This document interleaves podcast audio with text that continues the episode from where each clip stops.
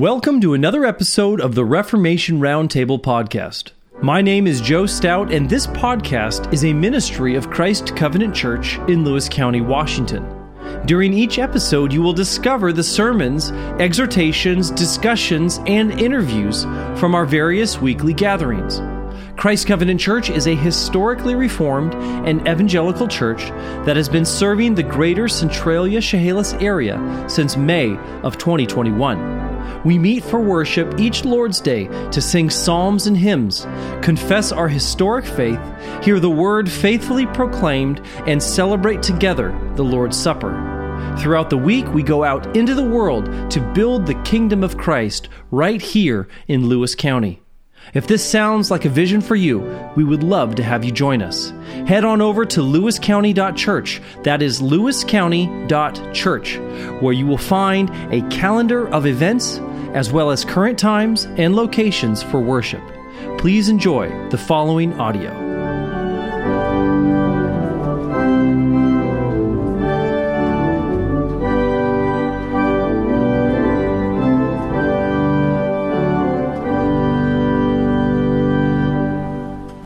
Meditation and preparation for worship this morning comes from our lectionary reading in Psalm 118, verses 28 and 29.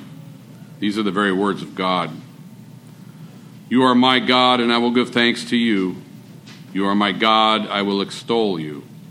Oh, give thanks to the Lord, for he is good, for his steadfast love endures forever. Would you pray with me? Heavenly Father, you are the God of our Exodus. What great joy there was in Israel when Egypt was swallowed up in the Red Sea. What greater joy when the Redeemer's foe lay with his head crushed in the dust. Jesus strides forth as the victor, conqueror of death, hell, and all opposing might. Lord, you burst the bands of death, you trample down the powers of darkness, and you live forever. All praise and honor and glory to you forever, and all the people belonging to God say, Amen. Amen.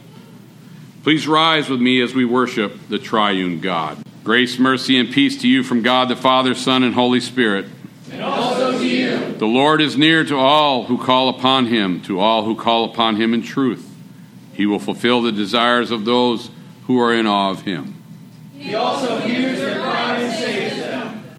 Well, we received our call to worship this morning, and what a glad thing that is. And, and I can I'm trying to imagine in my mind and in my heart the unity of voices as we all on this Resurrection Sunday across the earth sing, He is risen.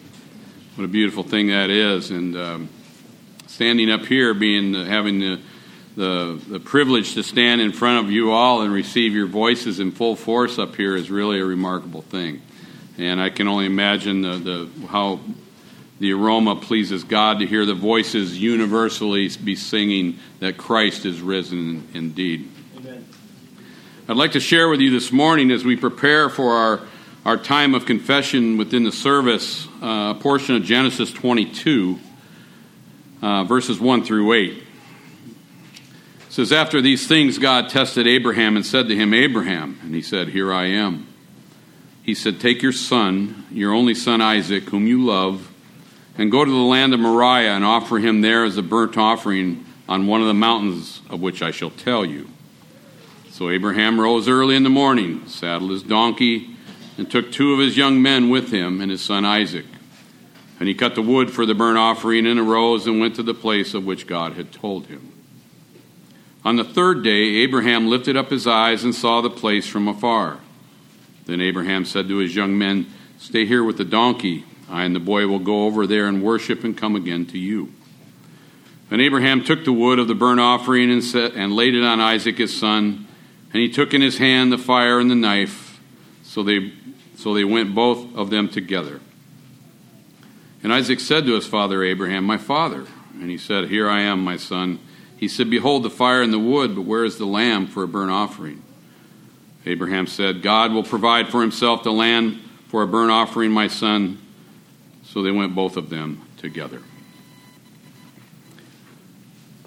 Now, looking at this passage, it's not difficult to imagine perhaps and try to imagine what Abraham was thinking about on this three day journey.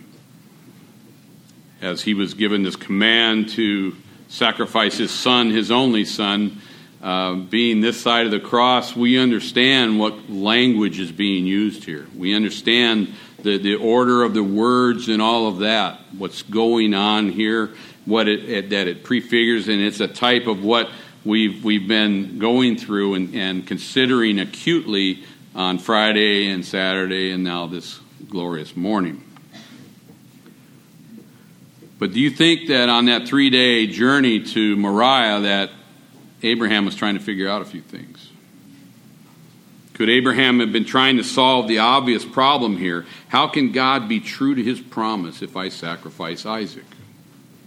What is God going to do to remain a God of integrity and honor?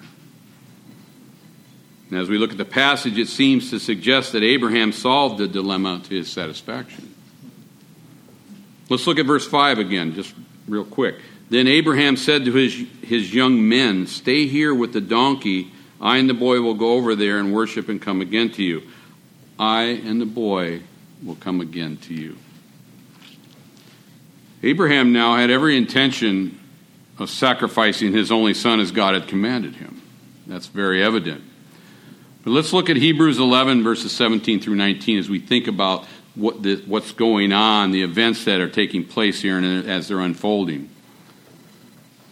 It says in Hebrews, By faith, Abraham, when he was tested, offered up Isaac. And he who had received the promises was in the act of offering, offering up his only son of whom it was said, Through Isaac shall your offspring be named. He considered that God was able even to raise him from the dead, from which, figuratively speaking, he did receive him back. And end of the passage there. Abraham, Abraham had faith to expect a resurrection. Abraham was only asked to sacrifice his son, he did not actually have to do it. But with God's Son at Calvary, there was no one to call out, Do not lay your hand upon the boy. And when God offered up his sacrifice, the hand that was poised above Christ fell.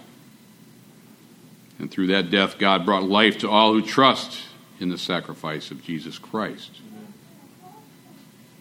So, with that in our minds, acutely and, and powerfully in our minds and in our hearts, and in that spirit, let us move on to our period of confession in our service.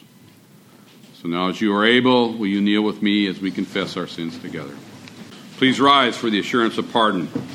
The Lord and giver of life tells us in Proverbs 28, verse 13 Whoever conceals his transgressions will not prosper, but he who confesses and forsakes them will obtain mercy. People of God, you have humbled yourselves in faith. Now hear the good news and believe. Your sins are forgiven through Christ. Good morning. Good morning. Our text this morning comes from the book of Colossians, chapter 2, verses 11 through 15. These are the very words of God. In him you were also circumcised with the circumcision made without hands, by putting off the body of the sins of the flesh, by the circumcision of Christ, buried with him in baptism, in which you were also raised with him through faith in the working of God, who raised him from the dead and you, being dead in your trespasses and the uncircumcision of your flesh, he has made alive together with him, having forgiven you all trespasses, having wiped out the handwriting of requirement that was against us, which was contrary to us. And he has taken it out of the way, having nailed it to the cross. Having disarmed principalities and powers, he made a public spectacle of them, triumphing over them in it.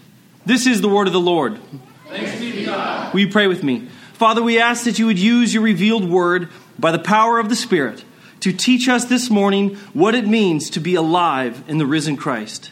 Cause us to believe the glorious truth that for those of us who belong to your Son Jesus, every one of our trespasses has been forgiven, and the certificate of debt against us has been fully canceled, with every one of its demands met in the death and resurrection of Jesus Christ. In whose name we pray, Amen. Amen. Please be seated.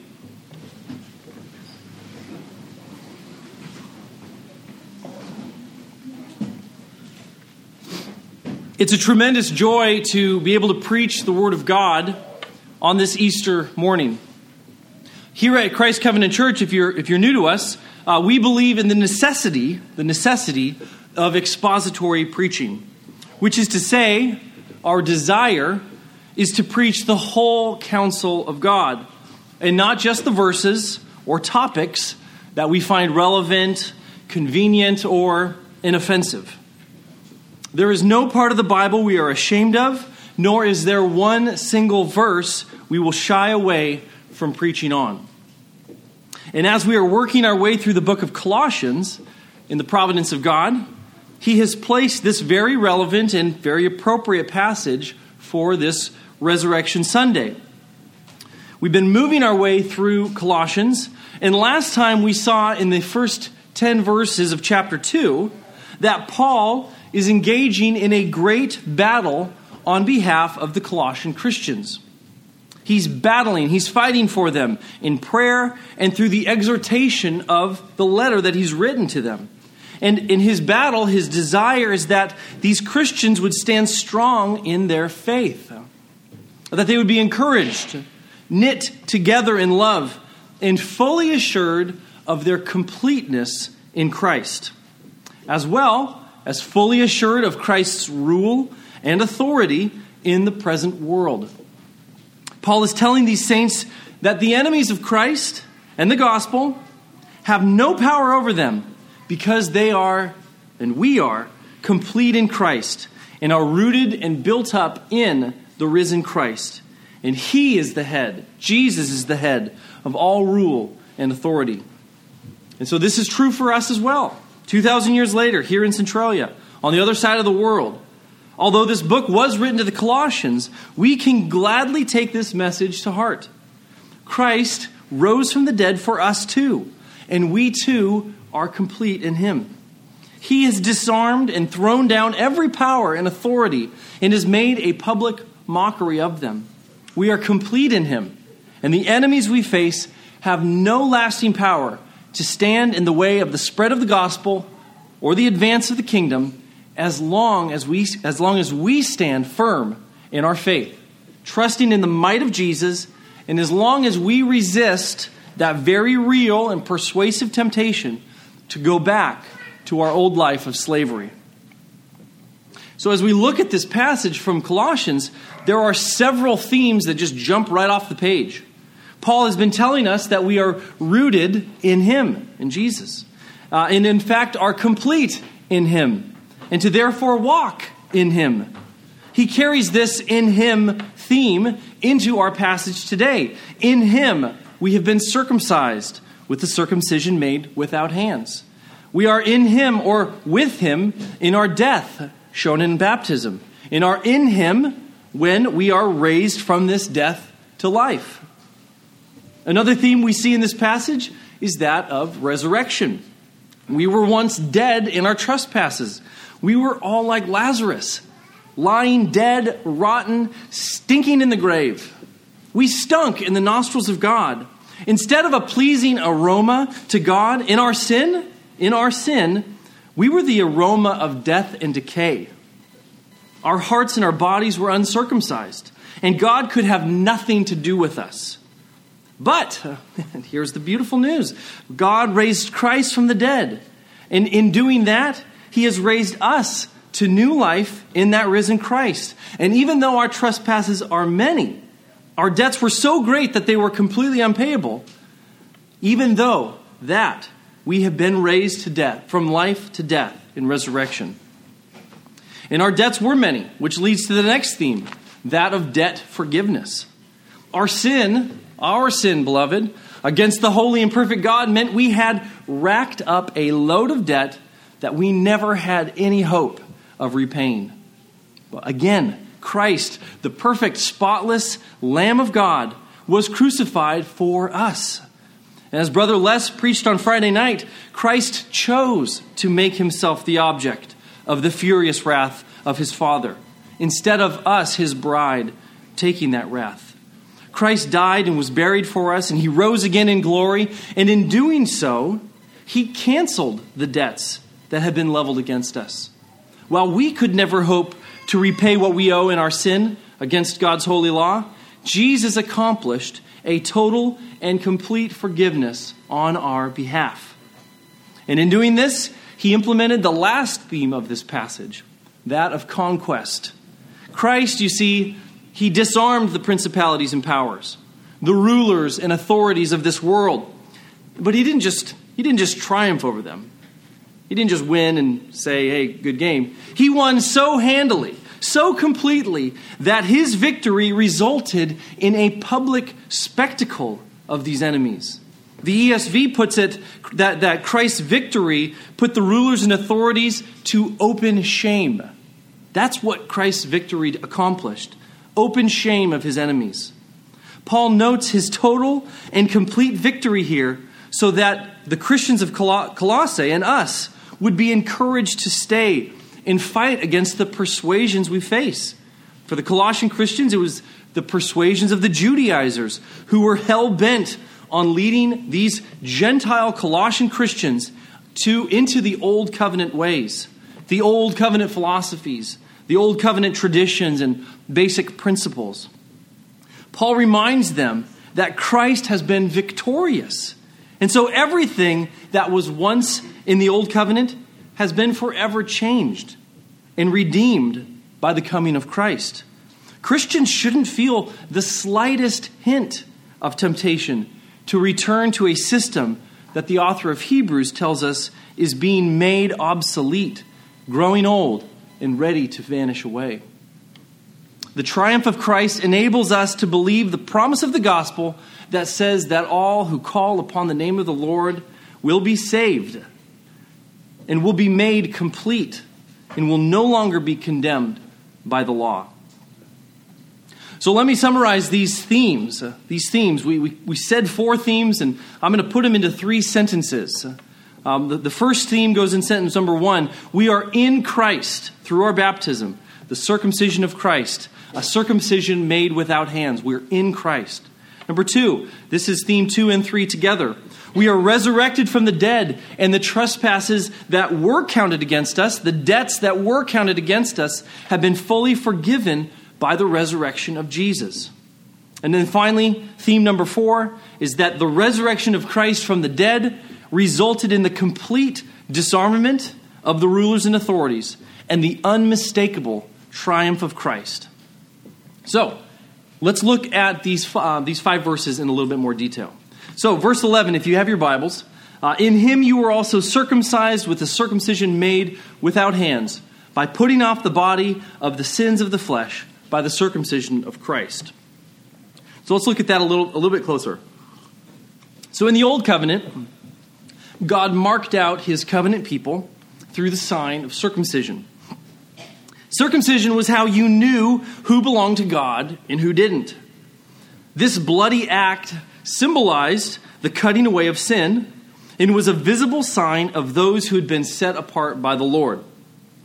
In the Old Covenant, if you were an Israelite, um, there was a bit of irony because you weren't complete until you had the marks in your flesh of the cutting away of sin. So, in order, order to be complete, you had to have part of you cut away. But all throughout Scripture, this is not a New Testament idea. All throughout Scripture, a physical sign of a sacrament, the physical sign of a sacrament, is always meant to, to signify something greater, something, something truer than just the outward sign. And so when Abraham was given the sign of circumcision, God desired more than just outward obedience. Um, he tells Moses in Deuteronomy 10, verses 12 through 16, um, well, he tells Moses and, and the, all of the Israelites, he says, And now, Israel, what does the Lord your God require of you?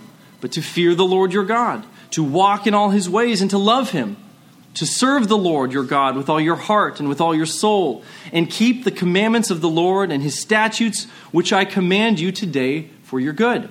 Indeed, heaven and the highest heavens belong to the Lord your God, also the earth with all that is in it. The Lord delighted only in your fathers to love them, and he chose their descendants after them, you above all peoples as it is this day. Therefore, circumcise the foreskin of your heart and be stiff necked no longer. You see, the issue has always been the state of a man's heart.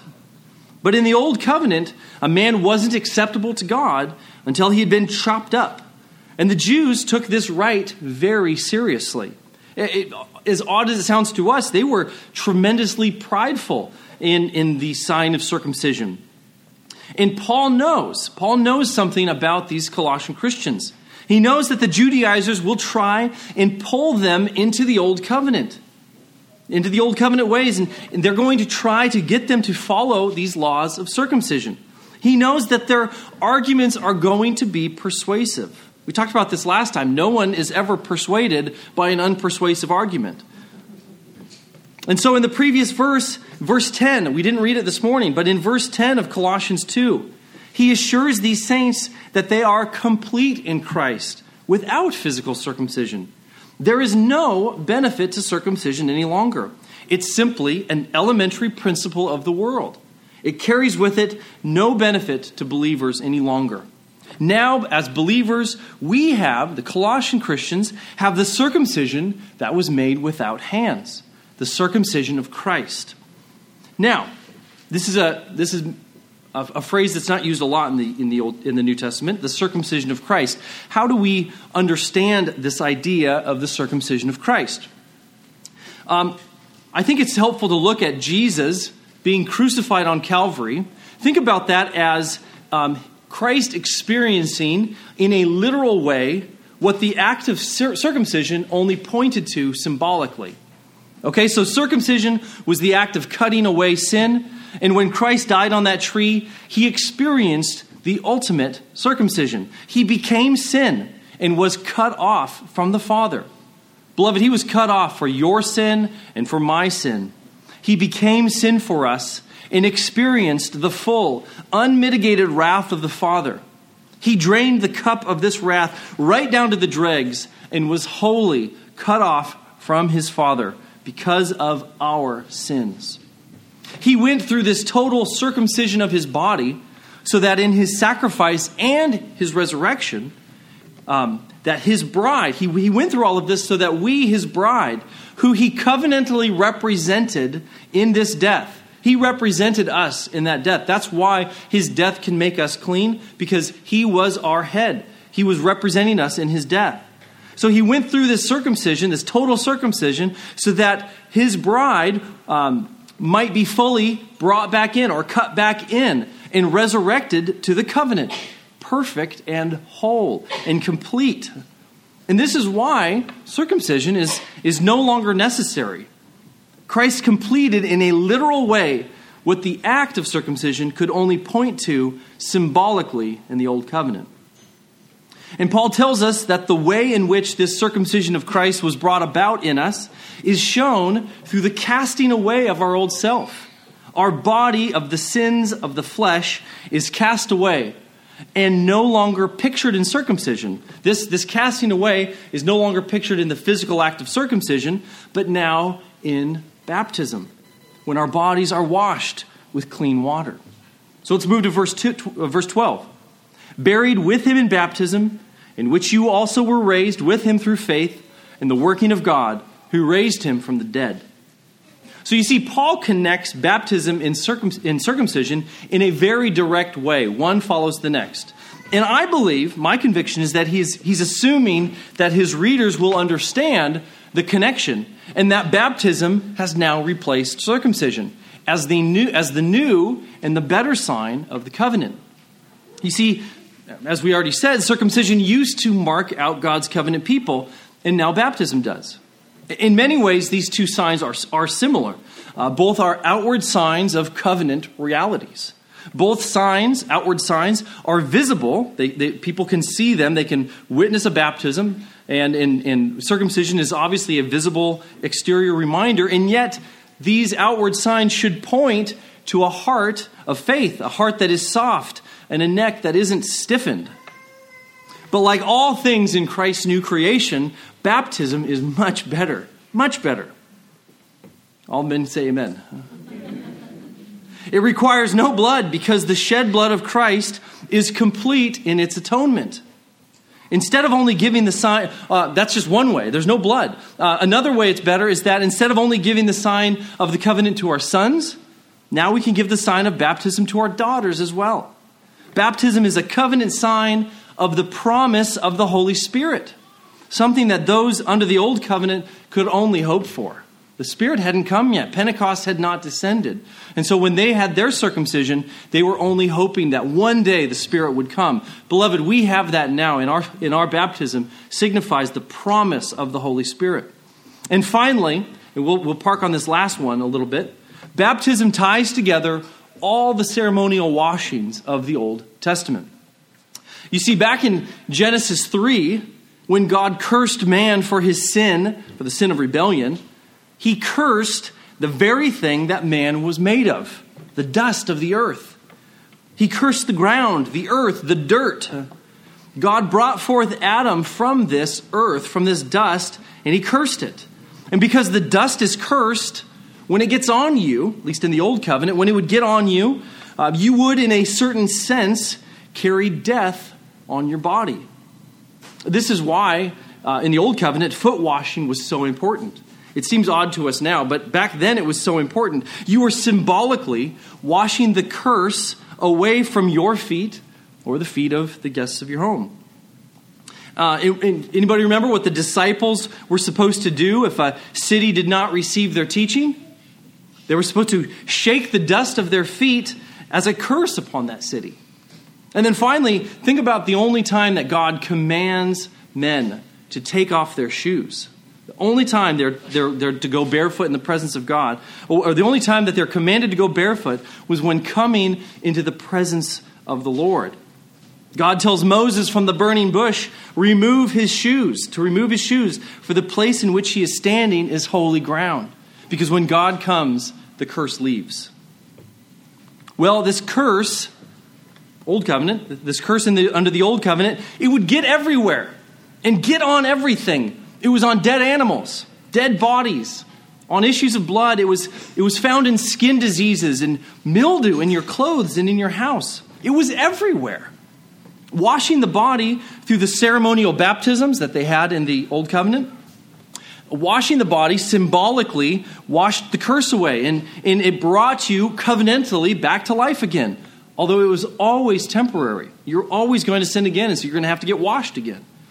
And so the old covenant, it refers to those who are unclean as being cut off or, or dead. To be cut off, it means to be, to be covenantally dead. Unclean means that you, you can't go into the temple or be in the house of God or, or even be among his people. The curse will spread. And so you're cut off, otherwise, it's going to spread. If you touch a dead animal, you're unclean until evening. If you touch a dead corpse, even if there's not physical dirt on that corpse, you would become unclean for eight days, and you'd have to be sprinkled twice to be restored once on the third day, once on the seventh day. Even childbirth, something as glorious as childbirth. When a woman would give birth to a baby, because that baby is born dead in its trespasses and sin, she has come into contact with death. And she is therefore unclean for 40 days if it's a boy, or 80 days if it's a girl. You can ask me why, um, why there's a difference after, after the sermon. If you got leprosy, you'd become unclean and you were, you were cut off from God's people and had to be restored by baptism or by being washed with water. The point is, is that the New Testament, okay, the New Testament doesn't just come up with baptism out of thin air. It connects the circumcision and the ceremonial washings of the Old Covenant and ties them all together into your one baptism. This is why it's so important for all Christians, all professing Christians, to be baptized. It isn't necessary for, for your ultimate salvation. Your baptism doesn't save you, but it's the visible sacrament of belonging to Jesus. Those who belong to Jesus are to be identified as belonging to Jesus, and that identity is visible in baptism. That's why we call someone's first name their Christian name. Last name's their surname, first name's their Christian name. Historically, it would have been the name that they were given at their baptism. If they were coming from paganism, they were given a completely new Christian name. We have a, an adopted brother in our family who's from Kenya, and he has his he has his, uh, his Kenyan name, but he never goes by that. He goes by Patrick, which is his Christian name that was given to him at his baptism. So if they were coming from paganism, they were given a completely new Christian name and they left their pagan name behind. And if they were newly born, their names would be announced upon their baptisms. See, baptism identifies you with Christ in a visible way. And, and this is distinct, beloved, from regeneration, which is also known as the baptism of the Holy Spirit. That process, the baptism of the Holy Spirit, is internal, it's invisible. It's something that none of us can see going. We can see fruit from it, but we can't actually see it happening. And, and, and so baptism is this outward sign that God is committing himself to be your God and to take away your sins. That, uh, uh, sometimes in the evangelical world, we, we get that kind of backwards and we think baptism is something that we're saying about God. And there is a sense in which we're saying something about God, we're committing to God. But in a far bigger way, God is committing to us. He's putting His name upon our heads and saying, You belong to me. So baptism is this sign that God is committing Himself to be your God and to take away your sins. And then regeneration is the mysterious and secret act of the Holy Spirit working in our hearts to take our heart of stone and replace it with a heart of flesh. The bottom line is that there is one baptism for the remission of sins, and the ceremonial washings and the practice of circumcision have now been fully realized and are completed in baptism, this baptism that Jesus gives us. Now, one last thing before we move off of baptism. Paul uses this term buried with Christ in baptism. And, and this is often used um, as an argument that, uh, that a certain mode of baptism ought to only be used, uh, namely that of total immersion in water. And Christ Covenant Church, we believe that the total immersion um, to be one of three biblical modes of baptism. Um, but I also think that Paul is describing more in the word buried than simply the mode of being dunked under the water. Although I think it's a, it's a fine argument to make that that's, that's an argument for total immersion. I think that's a good argument. Um, but Paul is describing something more than just, just the physical act of going under the water. He's describing our transition from death to resurrection that baptism pictures. So, so there's three modes there's, there's sprinkling, there's pouring, and then there's immersion. We, all three of those we, we find to be, to be valid uh, forms of baptism. Um, sprinkling. Uh, Ezekiel 36 25 promises that in our baptism we've been sprinkled clean with water and given new hearts. Uh, all throughout the book of Acts, we see that the baptism, that baptism um, and the Holy Spirit being poured out upon believers go hand in hand. And so you have this picture of the Holy Spirit pouring out, um, uh, pouring out his, his, himself upon believers. And so baptism is, is pictured in the pouring. And then, of course, um, here in Colossians, in our baptism, we've been buried with Christ, where we leave our body of sins of the flesh behind and are raised through faith unto new life. All three modes show the work of Christ in saving us from sin unto eternal resurrection from the dead. So we all have convictions on what mode should be used. Um, and the, the important thing, far more important than the mode, is to remember that our triune baptism into Christ symbolizes the covenant fact that we've been made lovely in God's sight. That's the thing. The mode arguments are good arguments, we should have them, but don't lose sight of the fact that our baptism is, symbolizes the covenant fact that we have been made lovely in God's sight. Instead of being a dead and decaying body of sin and death, a sight and smell that is loathsome to God, Christ resurrected us and has made us a sweet smelling aroma unto the Father. Brother Les said that earlier this morning when we were singing Christ the Lord is risen today, that that kind of worship is a sweet aroma unto God. Ephesians 5 says that we are to imitate Paul uh, and, and, to be like a, a sweet smelling aroma unto God. So we're no longer covered with the curse. We've been washed clean with the outpouring of the Holy Spirit. We no longer have hearts of stone, but have been sprinkled clean with water and given hearts of flesh. And we are no longer dead men, but have left behind our bodies of death in the grave and are now alive in Christ. Let's move on to verse 13. And you being dead in your trespasses and the uncircumcision of your flesh, he has made alive together with him, Before Christ, Gentiles were really far away from God. We weren't circumcised, we were still carrying around a body of sin. And in fact, we weren't just carrying around a body of sin, we were dead in our sins. Lazarus in the grave. We were covered from head to toe with curse. But now, because Christ, the true man, has been made alive, we too can be men made alive, women brought back from the dead, boys and girls walking in newness of life and alive in Christ. Because Christ has made us alive, there is no reason whatsoever to go back to the old covenant or to go back to our old life of slavery before Christ made us alive in Him. The old covenant was wonderful before Christ came and wholly too small to be of any use to us now that Christ is risen from the dead. Verse 14 Having forgiven you all trespasses, having wiped out the handwriting of requirements, that was against us, which was contrary to us, and he has taken it out of the way, having nailed it to the cross. Uh, I'm preaching from the, uh, from the New King James Version, but the New American Standard Bible um, is very, very helpful. It's the, it's, it's the most literal, it's the most literal translation of any, of any translations that we have. And it uses the phrase certificate of debt um, in, in that place of handwriting of requirements it, it kind of combines that passage into something called the certificate of debt. And I think that's a helpful way to think of our sin being held against us as debts. If you think about that, that's why the Lord taught us to pray, uh, forgive us our debts. We're asking God to forgive us our debts as we forgive our debtors. See, when we sin against our holy God, we're incurring debts. They're, they're racking up every moment of every day.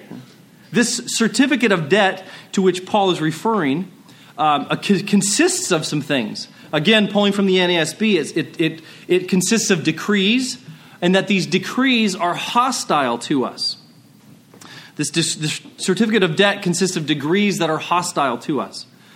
What is Paul talking about here? What are these decrees that are hostile to us? Well, I believe it's the Mosaic Law. Paul rightly sees that the Mosaic Law condemns everyone outside of Christ. It places a burden of debt upon us that is hostile and stifling. The law is the certificate of debt that we can never repay, and, and, and is, in fact, before Christ, was contrary to our nature. We couldn't not break the law. It was in our nature to break the law. We were lawbreakers. Our depravity was too great, our inability too profound. Before Christ, we were a mess. Amen? Before Christ, we were a mess, and our debts of sin against God went well over our heads. We were lost in the deep waters of debt, had no chance of ever paying any of it off. There was no Chapter 11 bankruptcy. Because we could never repay, and we owed all of this, we owed all of this, you know, symbolic money, we were sold into slavery. We were slaves of Satan, and we were trapped in the kingdom of darkness to spend eternity paying off the debts we owe. Beloved, that's where we were. That's where we were. But now God has taken that hostile certificate of debt, that handwriting of requirement that was contrary to us. He has taken the law and he has nailed it to the cross. How can this be? There was no scroll, there was no book nailed to the tree. It's just Jesus. What does this mean that the certificate of debt was nailed to the tree? Well, think about it. Jesus Christ was born under the law. He kept the law perfectly and completely his entire life and was the very Word made flesh. He was the embodiment of that law. And when he hung on the tree, the law hung on the tree. And when he died, the law died too. But now Christ is the man alive. He's the man alive again, and with him, was raised again that very law of God, renewed and fulfilled in Christ. Remember, he didn't come to abolish the law, he came to fulfill it, to renew it, to make all things new again. You see, the law died with Christ, but just as Jesus Christ was raised to new life, so the law of God was raised again to new life as well. It's the same Jesus before and after, and it's the same law before and after. The difference, this is a gigantic chasm of difference. The difference is that now in Christ, in the glorious sunrise of his resurrection, this law no longer condemns those of us found in Christ, but rather is a beautiful rule for life and godliness. It gives us, the law of God gives us encouragement in our individual walks with Jesus. It gives us comfort that even though we still break the law, we are no longer condemned to die under it, but are rather enabled by Christ to confess our sins and find forgiveness and begin anew. Now, when you break the law of God, and you will, um, uh, now when you break the law of God, and you, and you certainly will, because of Jesus, you can have access to this forgiveness immediately. It's new every morning. No more sacrifices, no more ceremonial washings, no need for burnt offerings. No matter what you've done, you can always start every day again, new and refreshed and ready to live for Christ. In fact, you don't have to even wait for the morning. In fact, whenever you find yourself in sin, and you, and you know you're in sin, that's the Holy Spirit saying, hey, you belong to me, you're in sin.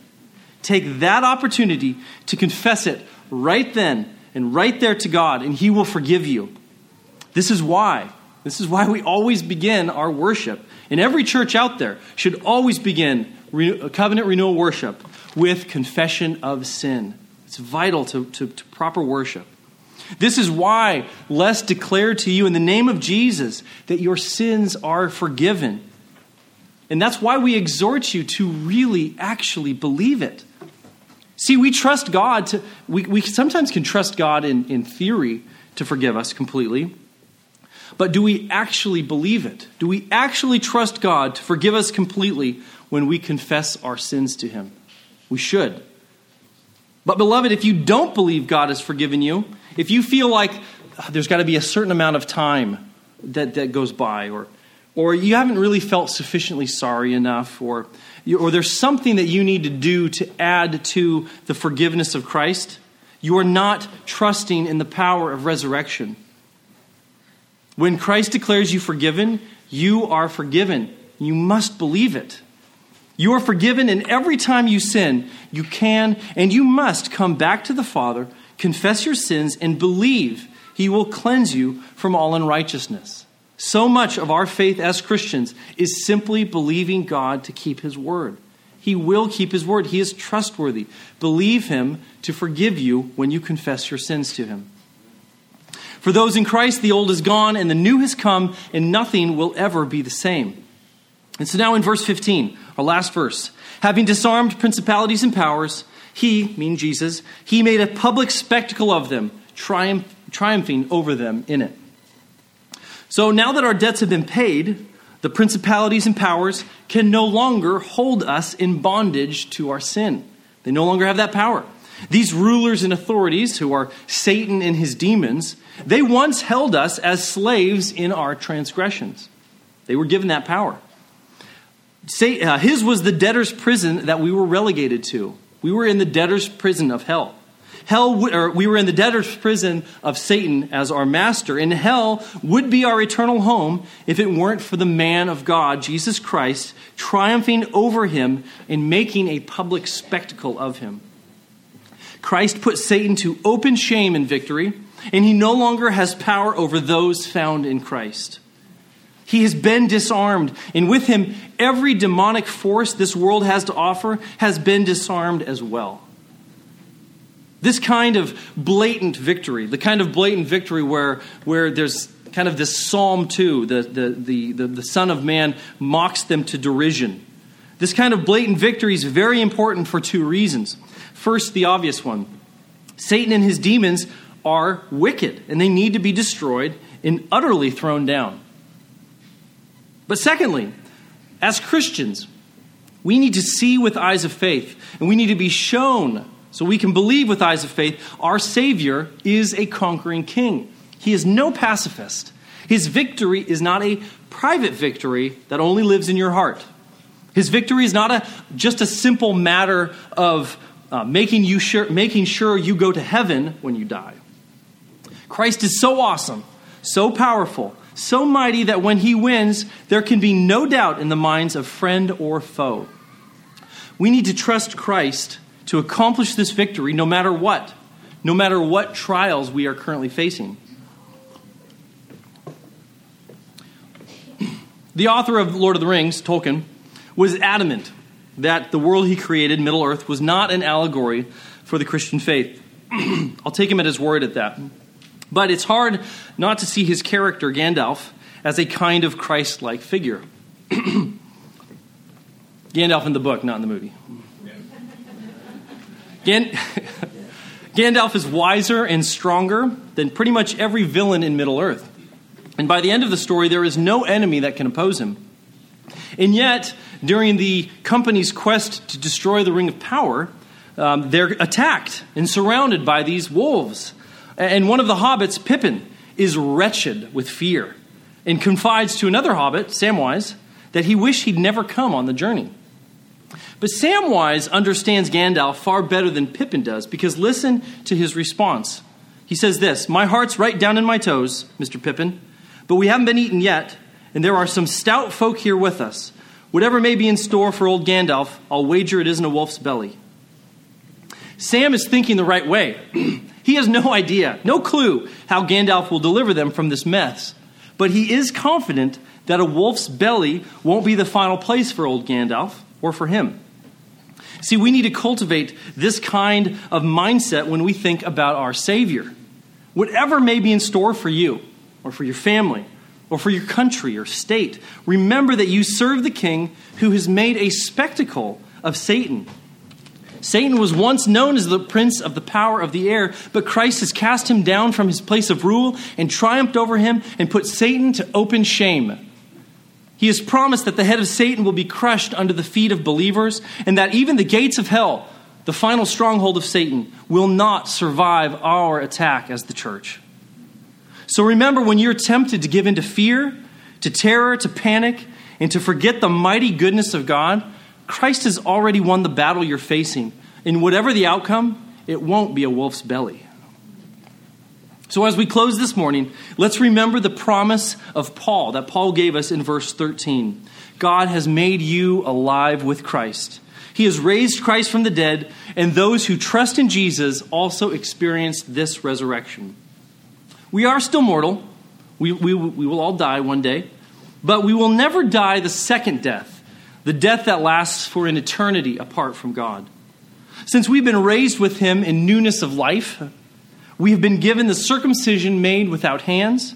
Our trillions in debt incurred by breaking God's holy law have been fully canceled. Since we are no longer in debt, we have been set free from our debtor's prison, and those that formerly held us in captivity, Jesus has triumphed over and is now publicly mocking. This resurrection life is available to everyone who calls upon the name of the Lord. But let me leave you with a word of warning. If you are here this morning and you haven't called on that glorious name of Jesus, if you're trusting in your own strength, hoping against hope that you are a good enough person, instead of loving and obeying Jesus Christ with all your heart, soul, mind, and strength, then none of these promises apply to you. You are still dead in your sins. You are still uncircumcised in your heart and body, and you have a load of debt stacked against you that you will never repay, though you spend eternity in constant toil. You are still in bondage, and Satan is holding the key to your cell in his debtor's prison. You will spend eternity there, but for the grace of God. However, however, if you confess your sins, he is faithful and just to forgive you your sins and to cleanse you from all unrighteousness. Today is the day to call upon the name of the Lord. Today is the day to repent or perish. And when you repent and turn in love and obedience to King Jesus, you will become like him, a man alive again. And the glorious words of the ancient hymn, St. Patrick's breastplate, will be yours. Listen to these words Christ be with me, Christ within me, Christ behind me, Christ before me. Christ beside me, Christ to win me, Christ to comfort and restore me, Christ beneath me, Christ above me, Christ in quiet, Christ in danger, Christ in hearts of all that love me, Christ in mouth of friend and stranger. In the name of the Father, and the Son, and the Holy Spirit. Amen. Amen. Since we've been made alive in Christ, we've been invited to dine with Christ at his table, partaking in his supper. We partake of the bread, the broken body of Christ, and the wine, the blood of the new covenant, because we are new creations. This table is for those who belong to Jesus, for those who have been publicly identified with Christ in the circumcision made without hands. This table is here so that those who are alive in Christ might be strengthened in our faith, that we might be strengthened in our devotion to Christ and in our love for our Savior. It's not a table only for members of Christ's Covenant Church, it's the Lord's table. And so he invites all who have been resurrected unto new life. And so for all who've been baptized in the name of Christ, come and welcome to Jesus. So the charge is this You have been made alive in Christ. Now go out and act like the new creations that you are. When you are tempted to return to your old life of slavery, don't. Trust that your old life of slavery is dead and buried in the ground and has nothing to offer you any longer. If you do sin, re- recognize it and repent of it immediately. The sooner you repent, the sooner you can be forgiven, and the sooner you can get back to the work you were placed here to do, building the kingdom of King Jesus.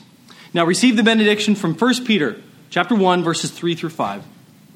Blessed be the God and Father of our Lord Jesus Christ, who, according to his abundant mercy, has begotten us again to a living hope through the resurrection of Jesus Christ from the dead, to an inheritance incorruptible and undefiled, and that does not fade away, reserved in heaven for you, who are kept by the power of God through faith for salvation, ready to be revealed in the last time. In the name of the Father, and the Son, and the Holy Spirit, and all God's people said, Amen. Amen.